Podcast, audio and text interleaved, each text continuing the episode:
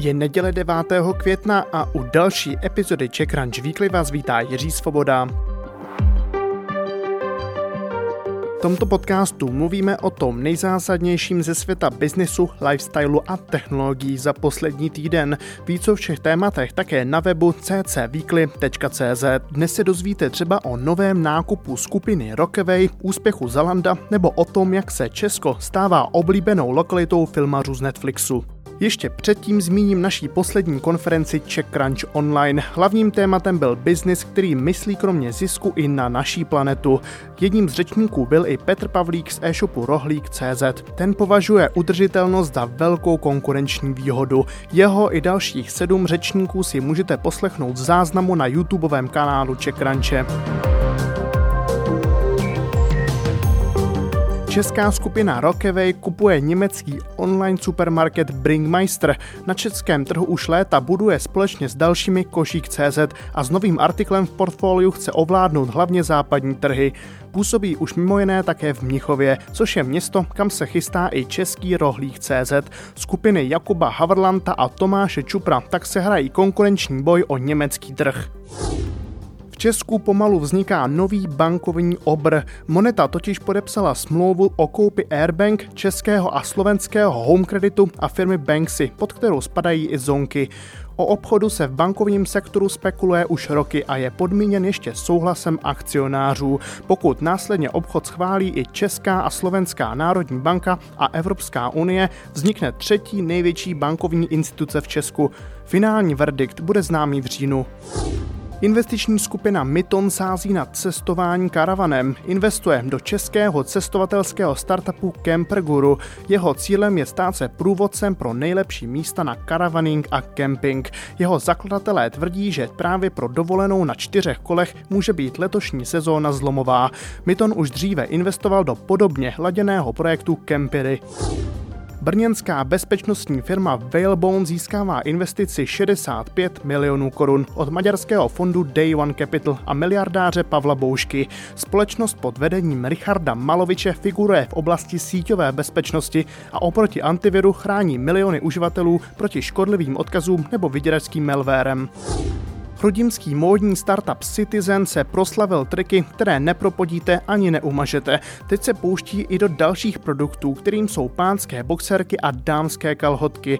Na jejich tvorbu teď vybrali na platformě HitHit 776 tisíc korun. Důraz kladou nejen na funkčnost, ale i na pohodlnost a tuzemskou výrobu.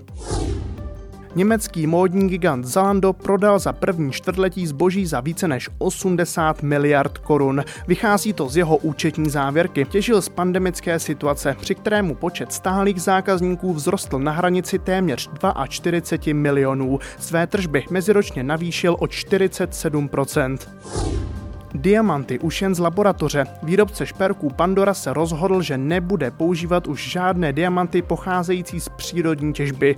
Ta za sebou nechává nejen spustošenou krajinu, ale i spustošené obyvatelstvo, které v dolech často pracuje. Nově tak bude Pandora spoléhat pouze na uměle vytvořené diamanty. Kryptoměna Ethereum zažila tento týden enormní růst. V sobotu se jeho cena pohybovala na hranici 3,5 tisíc dolarů. Od začátku roku roste dokonce dvojnásobně rychle oproti Bitcoinu. Relevanci mu přidává i Evropská investiční banka, která na jeho blockchainu vydala dluhopis v hodnotě 100 milionů eur. Bill a Melinda Gatesovi se po 27 letech rozvádí. Mezi oba dva se tak bude dělit majetek v hodnotě 146 miliard dolarů. Co přesně se bude s takovým obnosem peněz dít, je zatím neznámé. Jisté však je, že společná nadace už bývalých manželů Gatesových by měla nadále pokračovat ve své bohaté charitativní činnosti.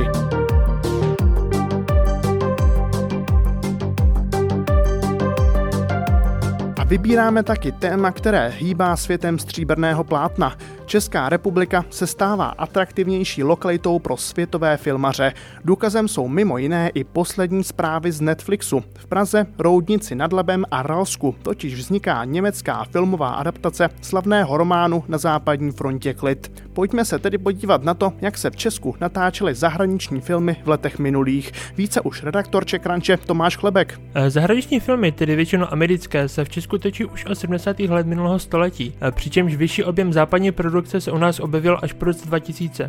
Tehdy se Česko stalo pro filmaře poměrně oblíbené, protože kombinovalo atraktivní lokace, kvalitní pražské ateliéry Barandov a relativně nízké náklady na natáčení. Nejvíce amerických filmů se u nás natáčelo mezi lety 2000 a 2010, kdy zde probíhaly produkce snímků jako Hannibal, Agent bez minulosti, tedy první z Borneovské série, a akční thriller XXX s Vinem Dieselem nebo Bondovka Casino Royale. V minulé dekádě zájem filmařů trochu opadl, ale opět ho nastartovaly finanční pobídky, třeba v podobě slev na daních, výměnou za zviditelnění Česka a zaměstnání místních lidí. Vše přitom přišlo akorát včas v době nástupu streamovacích služeb. A letos v létě k nám zavítá i štáb špionažního thrilleru The Grey Man, eh, co s Netflixem natáčí Ryan Gosling a Chris Evans. Rozpočet toho filmu má dosáhnout až 200 milionů dolarů, což je nejvíce v historii Netflixu. Zdejší natáčení velkých zahraničních projektů je pro Česko určitě zajímavé, jak z hlediska viditelnosti země ve světě, tak z hlediska financí. Rekordní byl v tom ohledu rok 2019, kdy zde mimo české produkce podle státního fondu kinematografie utratili 9 miliard korun. Kromě Netflixu o české lokace i tvůrce jeví zájem i další velká studia.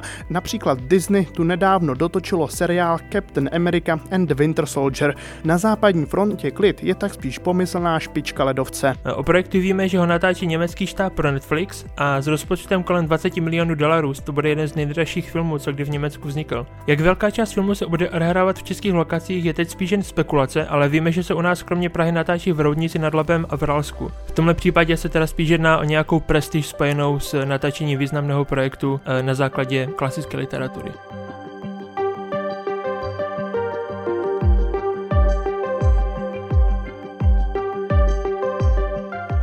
Redaktor Čekranče Petr Brejčák zpracoval příběh e-shopu Grizzly.cz. Jeho zakladatel Dominik Píchal začínal balit oříšky u sebe v pokoji. Teď prodává potraviny za půl miliardy ročně. Vojtěch Sedláček napsal o firmě Hardvario. Ta působí v oblasti internetu věcí a jednoduše chce, aby přístroje fungovaly ku prospěchu lidstva. A přečtěte si také nový speciál Čekranče nazvaný CC Arch. Ukazujeme v něm, kam se posouvá česká architektura od jedinečného sídla na Křivoklácku až po palírnu políbenou tradicí. To byl dnešní přehled Czech Crunch Weekly. O všech zmíněných tématech si přečtěte více na ccweekly.cz. Ještě jednou ccweekly.cz, tam je náš kompletní newsletter i s dalšími tématy. Příjemnou neděli a produktivní pondělí přeje Jiří Svoboda.